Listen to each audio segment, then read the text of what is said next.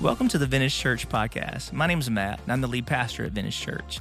We're so grateful that you would take time to lean into a teaching from one of our weekend worship gatherings.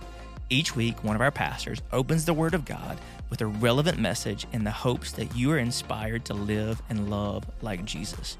We invite you now to open your heart and mind and lean into the Word of God. Go ahead and grab your Bible, go to Romans chapter 5. We're going to get there in just a minute. Well, good afternoon, church. All right, there we go.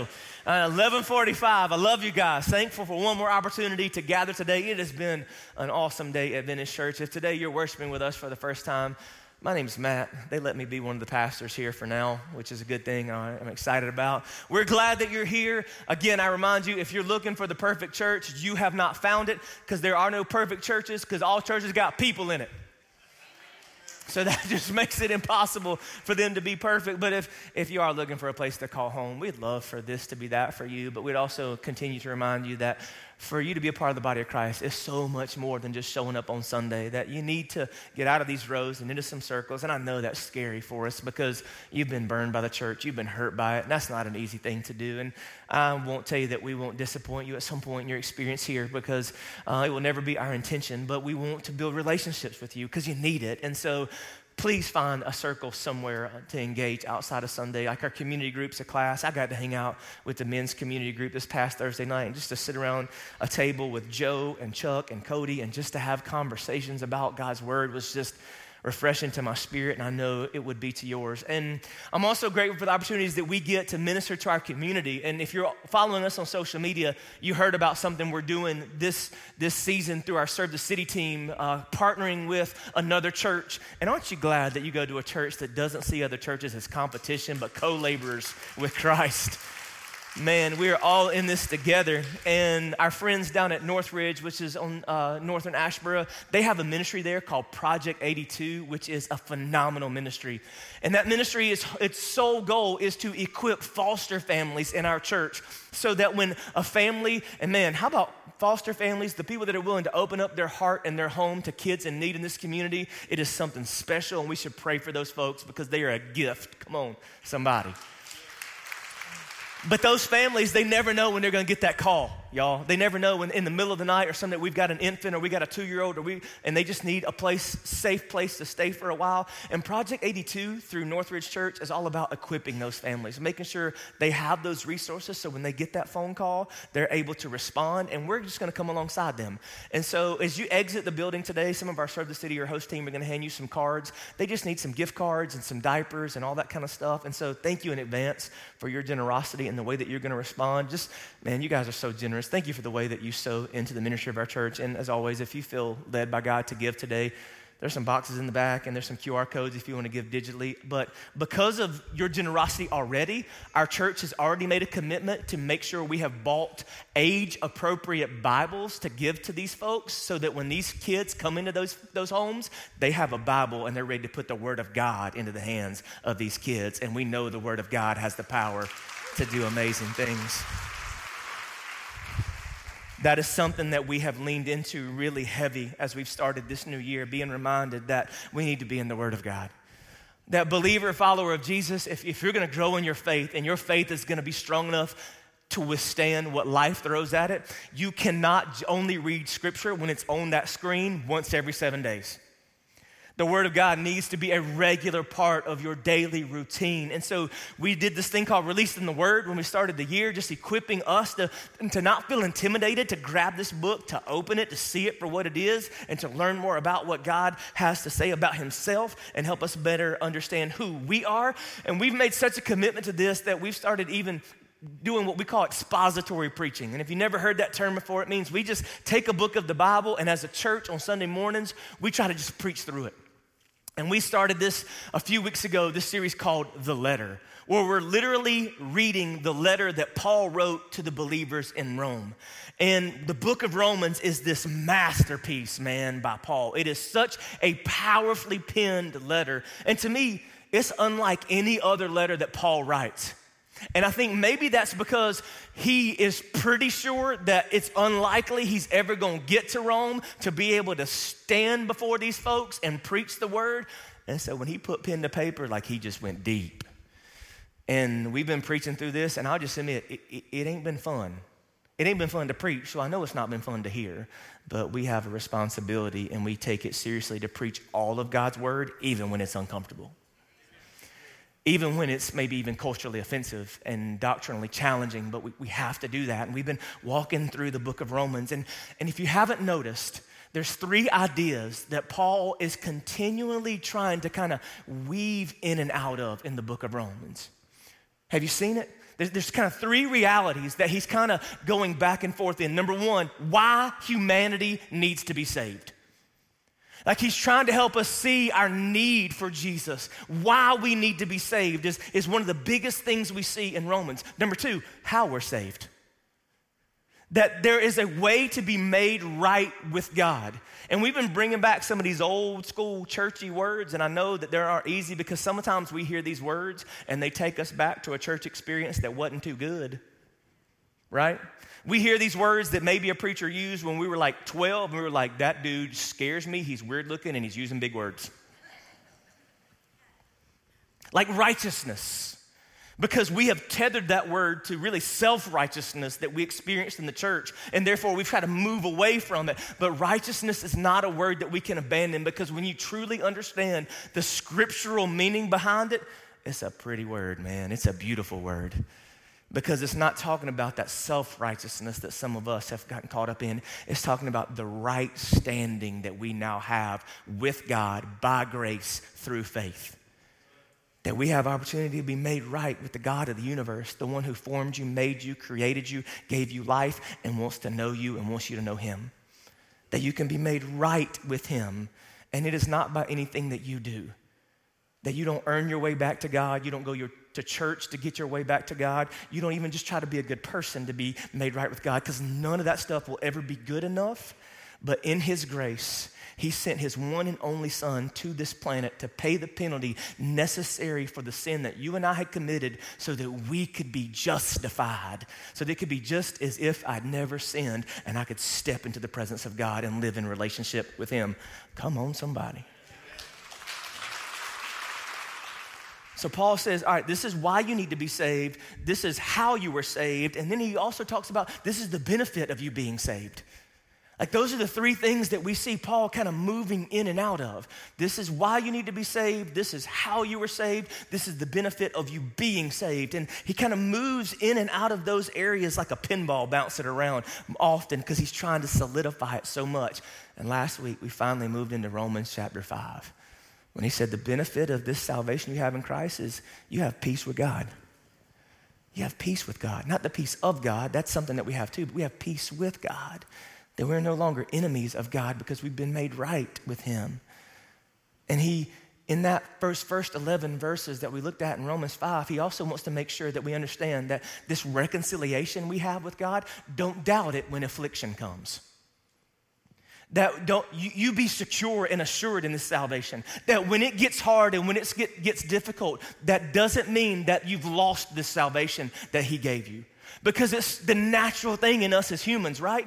When life's not going well, when we're suffering, we're going through a pain, like, God, what are you doing? Why are you putting me through this? And God's saying, No, no, no, that we are still good, but you're still in the broken world that the reason why you're experiencing pain and suffering is not because now God is angry with you or you've lost that peace with Him. It's because He has not yet fully redeemed all that sin has broken. That you still live in a world that is marked by sin. And so there is still struggle and pain and hardship, but He gives us power to walk through it and purpose in it that refines us and builds our character. But someday He's going to come back. And when he does, he will finally fix it all. And I ain't gonna lie, y'all, I thought he was coming last week when Laura started singing How Great Thou Art. I was like, Jesus? I was looking for tattooed Jesus on the horse coming back. Some of y'all like, tattooed Jesus, read Revelation. Lord of Lords on his thigh. Some like, Jesus had tattoo. Anyway, someday I'm gonna preach a, someday I'm gonna preach a series on, on, on Revelation. God wins. I just preached it. Okay. Where was I? All right. No, we're in this sinful, broken world. That's why we experience pain.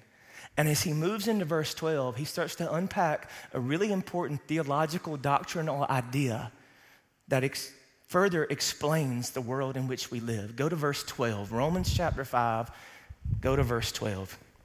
He says, Therefore, just as sin came into the world through one man, and death through sin, and so death spread to all men because all sinned. Paul's introducing this idea or reiterating this idea of why the world is the way it is. Because there was a moment in the garden when Adam and Eve made a decision to deliberately disobey God. And that sin, look at me, has affected and infected all of humanity and the earth that we live in. Yeah, let me say amen. This is an idea that you may have heard termed as original sin. Anybody ever heard that term before? Again, it's another one of these churchy words. But what, what happened was when, what had happened was when Adam and Eve sinned in the garden, that decision destroyed and distorted God's ideal for humanity. Come on. Y'all know we don't live in the world that God wanted us to live in in the beginning, right? That humanity got to get a glimpse of it. That the world that we live in is the sin cursed world. That God put us in the garden and we had this relationship, and then sin entered the world and it has affected and infected all of humanity. And original sin basically means this that we are all born broken and headed toward death. That's just the reality. We're all born broken and headed toward death. Because of what Adam did, he has passed down the impact and that nature to all humanity. We are all born broken and headed toward death. You're saying, Matt, like, dude, this is really depressing to start. Well, as I can't tell you the good news without telling you the bad news. That every single person is born broken. We're all born selfish and prideful and in ways that we cannot fix. We are born corrupt. You me prove it to you? Sign up to serve in our toddlers and twos class next Sunday. you will see just how broken and evil humanity is. Come on, somebody. All the parents in the room's like, Amen. Like you never had to teach your kids to be selfish. The one word my kids never had to learn from me, it was just innate in their nature, was mine. It's just the reality. We're all born broken and sinful, and we're headed toward death. And I know what you're thinking, like, whoa, whoa, whoa, Matt, like it's not fair that we that we have inherited this. That we have to live in the ramifications of one person's decision. First of all, you don't want to talk about fair and God. The last thing anybody in this room wants is for God to be fair. God is just, but thank God he is not fair. Because if God was fair, I wouldn't be standing here right now. If God was fair, I deserve nothing that I have. Because maybe you're better than me, but I've done some really horrible things in my life.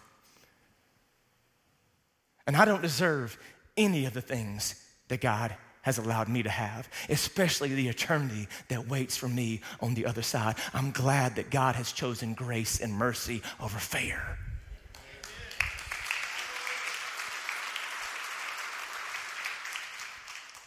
And you say, whoa, whoa, whoa, I'm a good person.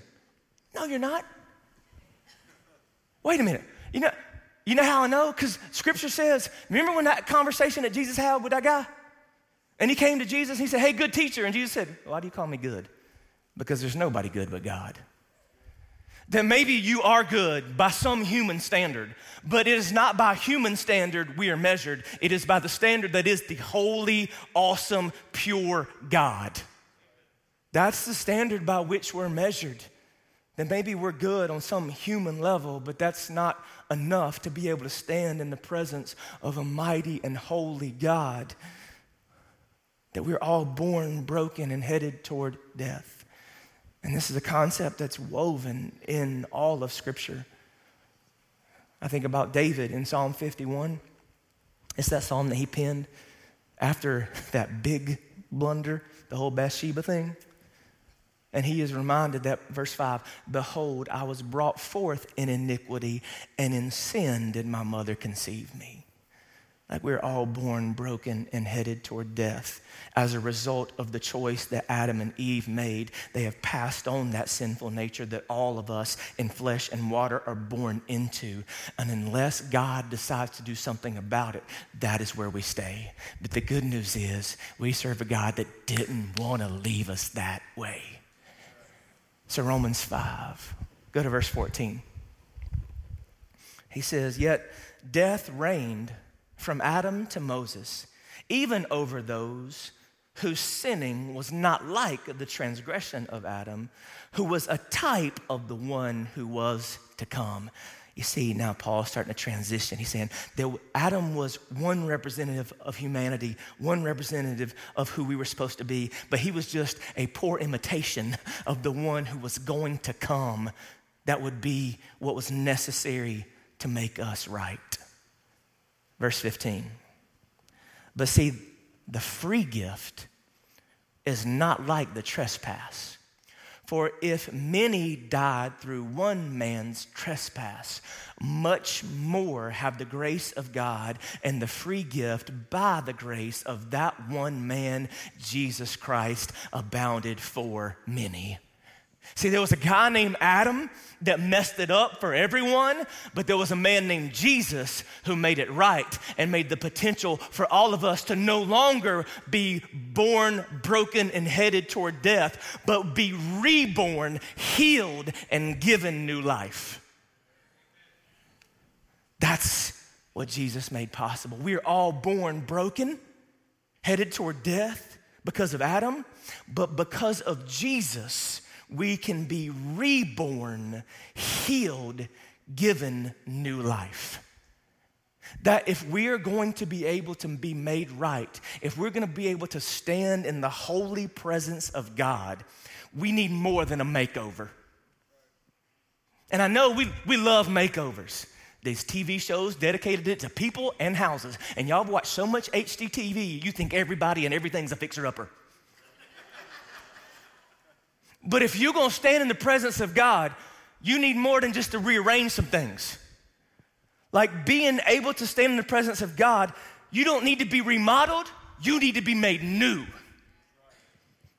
And that's why that language is very intentional that we are born broken, headed toward death. And if we're going to be able to enter into the presence of God and be righteous, we have to be reborn, healed, and given new life. And that's more than just putting on some new clothes, trying to modify our behavior a little bit, going on a diet. And all those things are awesome. But they do not put you in position to be made right with God. You have to be, can I bring back another old churchy term? Born again. And that's another one like, oh no, gotta be born again. We've heard some weird preacher yell that at us. Like, what is this happening right now? But again, man, it's like so many of these other terms and language that's in Scripture.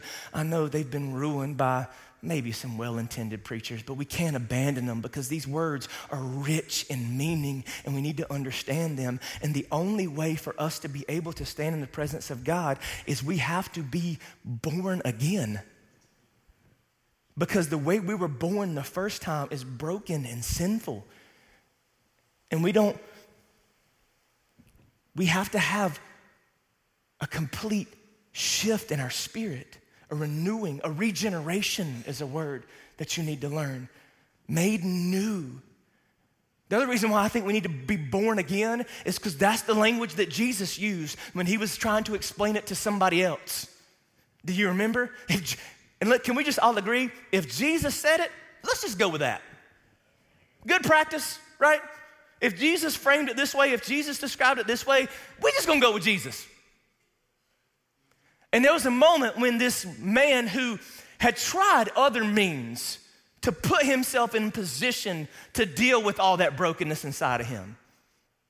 It's in John chapter 3. It's a man named Nicodemus. He was a Pharisee. He was wealthy.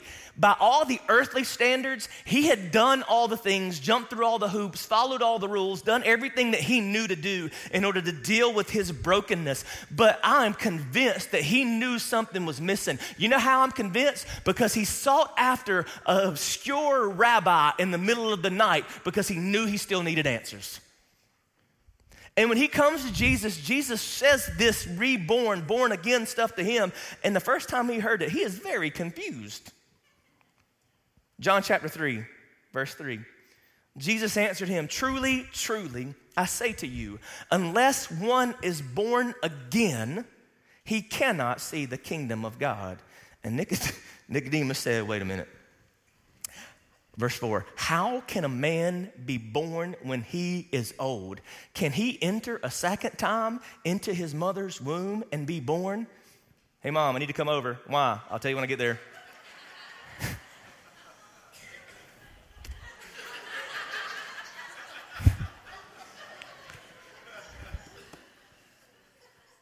Like, wait a minute, this doesn't make any sense.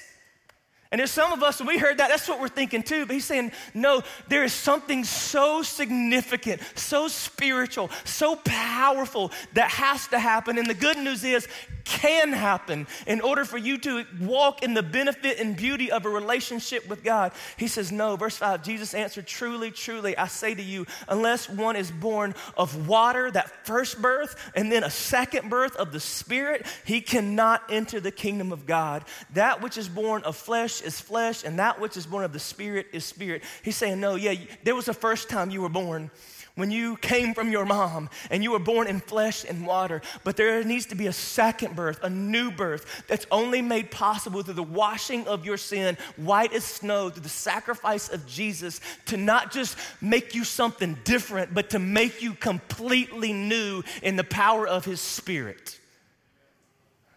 Come on. The Bible's good. Amen. That Adam did what all of us would have done, but Jesus did what none of us could do. Verse 17, Romans chapter 5 says, For because of one man's trespass, death reigned through that one man. Much more. Pause for a second. Have you noticed would keep hearing that phrase much more. Just, just a little Bible study tip. When you're reading your Bible and you got your Bible open and you're studying the Bible and you see phrases repeated, circle them. Because there's something powerful there that God's trying to say. When God, remember, when your daddy said something multiple times, it's because he, he really meant it. Yeah? Come on, somebody. When God's repeating himself as he's inspiring people to write this word, there's something that matters. So you're welcome. Much more well, those who receive, look, the abundance of grace and the free gift of righteousness reign in life through the one man, Jesus Christ. Therefore, as one trespass led to condemnation for all men, so one act of righteousness leads to justification, justified, just as if we'd never sinned justification, and life for all men. For as by the one man's disobedience the many were made sinners, so by the one man's obedience the many will be made righteous. See, the bad news is Adam messed it up. He ruined it for all humanity and he passed down that sin nature. That one act brought destruction. The good news is somebody else the only begotten Son of God, born of a virgin named Jesus, came and did the one thing necessary to fix what Adam broke. Let me just say it to you like this One man ate from a tree and brought death, a better man died on a tree and brought life.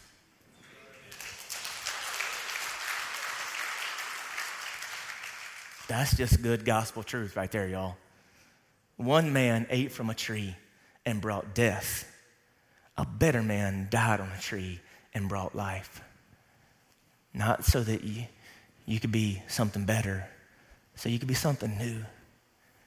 So you could lay aside all that old self. Scripture says we're a new creation because of who Jesus is. And I know that after you got saved, some people didn't understand it and they thought, well, you look the same. In some ways, you even act the same, but you're not the same. You're not. Again, I know it, it ain't cliche if it's eternally true. You may not be who you want to be, but you're not who you used to be.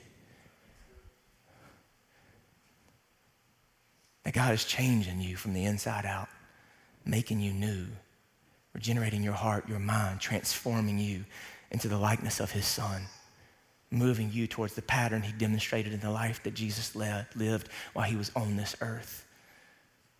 That, yeah, we're born. You got two birthdays.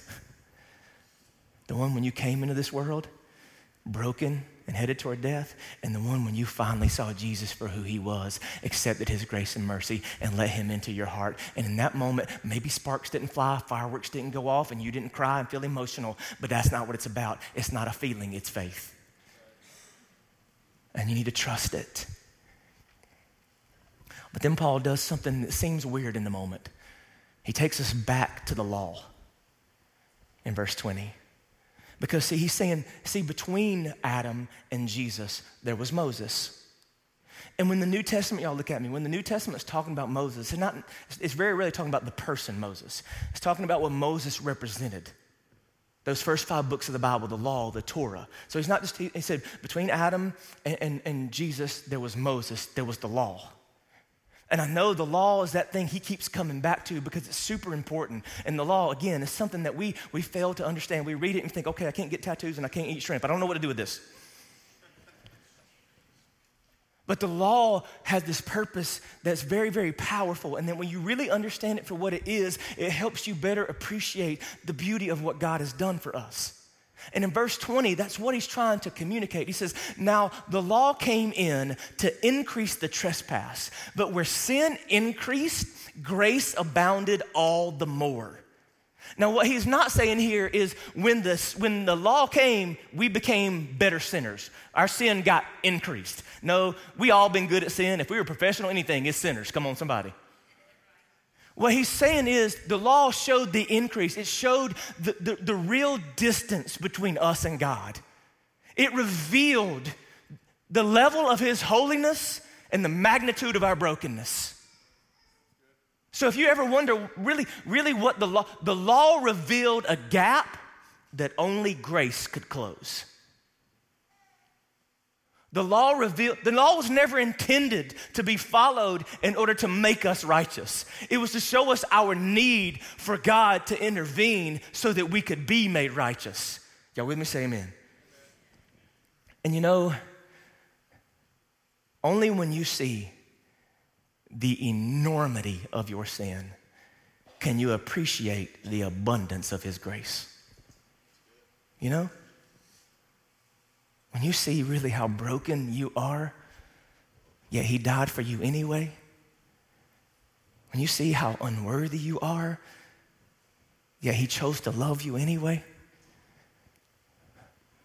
that the power of His grace. So if, you're, if you look at God's Word and you're overwhelmed with guilt instead of overcome by grace, you're not looking at it right.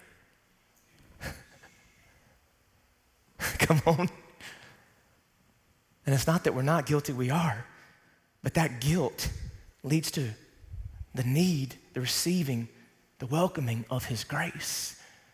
His grace that is big enough to cover any sin and available to every sinner. But Paul kind of knows as soon as he's talking about this grace that we can jump to a really dangerous conclusion. And so he does what he does so masterfully in Romans. He says, whoa, wait a minute. I know what you're thinking. And before you start getting my words all twisted, let me clarify. Because he says in verse 1 of chapter 6, What shall we say then? Are we to continue in sin that grace may abound? In other words, well, if grace is that good, let's live it up, man. Let's just keep living like hell and expect to go to heaven because God's grace so good. Let's partay. Let's just do this. But he says, wait a minute, before you think that that's the attitude that you should adopt as somebody who's chosen to love and follow Jesus, before you think that, okay, if God's grace is so good, then let's just keep on sinning, man. he uses the most emphatic no that he can in that biblical language. He says, by no means. No, that's not the attitude that you can adopt. That if you think that that's what this is about, you're misunderstanding, number one, the beauty and power of the gospel and all that Jesus wants you to do. That, look at me, Jesus wants you to trust him enough to forgive you for your sin and believe he is powerful enough to free you from your sin. That was the weakest clap I've ever heard. It'll get better for them. But for those of you who tried, I love you. He says, nah. See, look at, ver- look at the latter part of verse 2. He says, no, no, no, listen, listen. How can we who died to sin still live in it? Don't you know that all of us who've been baptized into Christ Jesus were baptized into his death? We were buried, therefore, with him by baptism into his death, in order that, just as Christ was raised from the dead by the glory of the Father, we too might walk in newness of life. Y'all, this grace that God gives us, this grace erases the penalty of sin and it eliminates the power of sin. That's the beauty of God's grace. God's grace erases the penalty of sin and eliminates the power of sin. That gr- God's grace is not a license we leverage for permission to sin, it is something that we lean into to experience victory over sin. Come on. That He wants to give us power to release those strongholds, to walk away from the things that were destroying and destructing our lives, the things that were keeping us captive and separating us from Him. He says, I want you to, I want to separate you from it, and I want to separate it from you. I want you to lay those things down. Go back into, into verse 5 of Romans 6. It says, For we for if we have been united with him in a death like his, we shall certainly be united with him in a resurrection like his. We know that our old self was crucified with him in order that the body of sin might be brought to nothing, so that we would no longer be enslaved to sin. For one who has died has been set free from sin. Like he came not just to forgive us, he came to set us free. He came to get us to lay down those things, to walk away from, to overcome those things. But listen, grace, it erases the penalty of sin, it eliminates the power of sin, but it does not eradicate the potential to sin. Because we still live in the world, and we still have an enemy that doesn't like what God's doing. And so we face temptation every single day. But look at me. Just because temptation is present doesn't mean sin has to be chosen. You know how I know that? The Word of God. Look at 1 Corinthians 10 13. It says, No temptation has overtaken you that is not common to man. But our God is faithful, and he will not let you be tempted beyond your ability. But with the temptation, he will also provide an escape hatch, an off ramp, a way out, that you may be able to endure it. That in Christ, in the power of his Spirit, when we sin, it's not because we have to, it's because we choose to. A few years ago, I preached a message about this, and I reminded you that in Christ, sin is not a chain anymore, it's a choice. And I brought out some chains. If anybody was here in May of 2018, y'all gonna remember these.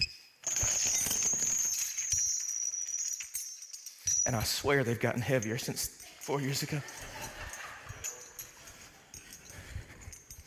See, that you were born like this in bondage, slave to the sinful nature that you inherited from Adam, broken and headed toward death. But the moment that you accepted Jesus, He forgave you of your sin. He wiped you clean. And His whole goal was to get you to let go.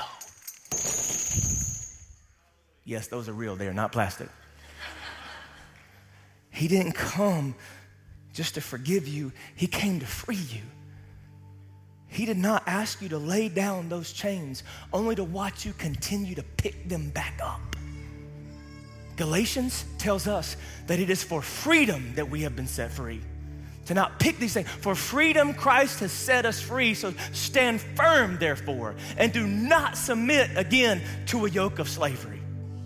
But this is what we do. We choose Jesus and then we get in these situations and we find ourselves in temptation and we stop. See, He fixed the problem, but then He wants to give us wisdom and discernment to break the patterns that keep leading us back to the chains.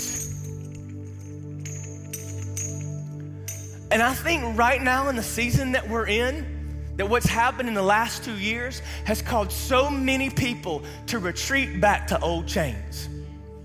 COVID hit.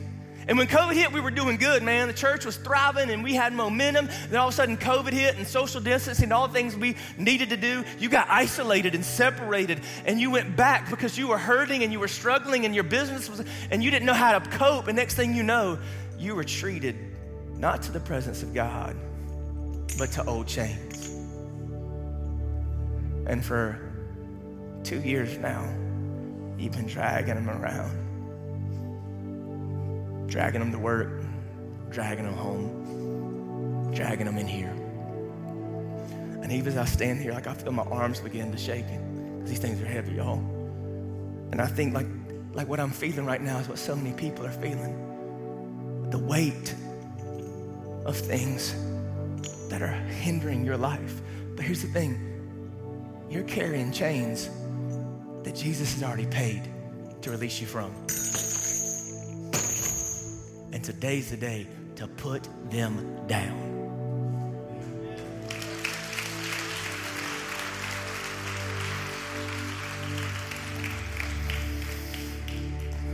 I woke up this morning and Psalm 107, like the Holy Spirit just put it right in my heart. And I got here to church and I said, guys, we need to throw this verse in. It's Psalm 107, starting with verse 10 says, Some sat in darkness, in utter darkness, prisoners, suffering in iron chains, because they rebelled against God's commands and despised the plans of the Most High. He subjected them to bitter labor.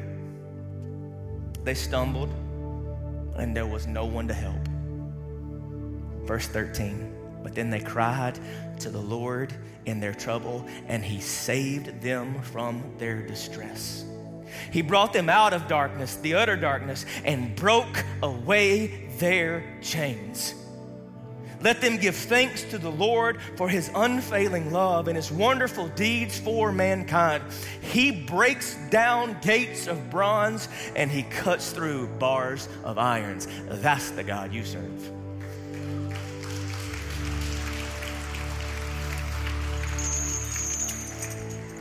So, who is it? I want you to, I want you to hear that sound. Who came in like this? Who wants to leave?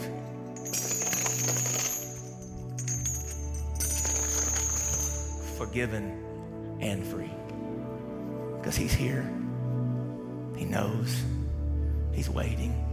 He's waiting for that confession, that repentance, that ownership. He's waiting for you to take new steps of surrender, to allow him in to take steps of courage to see i don't think freedom ever happens in isolation. Like you need people you need accountability you need support you need strength you need prayer. That's why james tells us confess our sins to each other. So you bow your heads close your eyes with me. We're going to finish with just a quick time of worship. And as we do i'm not going to tell you how to respond. I'm not going to ask you to come down front. I'm not even going to ask you to stand. We're going to worship and i want you just to respond to the lord. What's he saying to you today What's He speaking into your heart? As they take those chains off, I want you to hear that sound. Because there's chains that are going to fall off you as we worship that nobody's going to hear, but you're going to know it deep in your spirit. Father, thank you that you didn't leave us broken, headed toward death but you gave us the opportunity not just to be made different, but to be made completely new, reborn by the power of your Spirit working in us to transform us into the likeness of your Son, Jesus, and that you are more than enough. Your grace is enough to forgive us for it, and your grace is enough to free us from it. Help us to tap into your power. Help us to lean into your spirit. And God, as we worship you before we exit this room today, God, I pray that you would help people in this room under the sound of my voice to follow your lead no matter how difficult or challenging it might be. In Jesus' name we pray. Amen. Thanks for listening to the Vintage Church podcast. We hope what you have just heard has inspired you to live and love like Jesus. If you'd like to know more about Vintage Church or to get further connected, we invite you to visit us at our website at vintagechurch.net. We'd also encourage you to download the Vintage app. There you can find more resources about how to get involved and grow in your faith. You can access the Vintage Church app by going to app.vintagechurch.net. Thank you so much for allowing us to be a part of your spiritual journey, and we hope to see you soon.